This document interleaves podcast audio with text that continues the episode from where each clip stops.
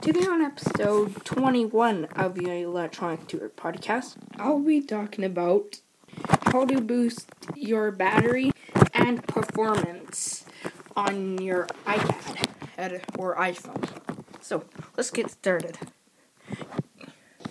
You probably want to know how to boost your battery because it's going down while listening to podcasts, vid- watching videos, or other stuff. Batteries can die, but there's a way to boost the batteries and boost performance all in one app. There is a free app on the App Store called Battery Saver Manage Battery Life and Check System Status. It is a free app.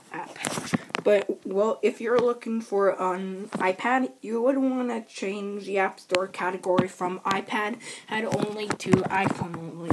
It is mainly used for iPhone, but it can work on iPad. No in-app purchases either. All you need to do is go under er, memory and then mm, go under boost the memory.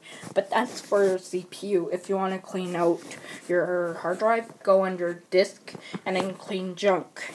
If you click the trash can, it can delete temporary files, which you may need them. Under battery, it shows you status and it shows you battery tips. It also boosts charging time and performance. And it has tons of five star reviews from the App Store. If your phone is slow, you might need, to boost memory with it. If it doesn't help with slow phones, I'll be doing an episode about it, it next week. Hope you enjoyed this episode of the Electronic Tutor podcast. If you need any help with any electronics or anything, email me at electronictutor01 at gmail.com. Um, thank you for listening and have a nice day.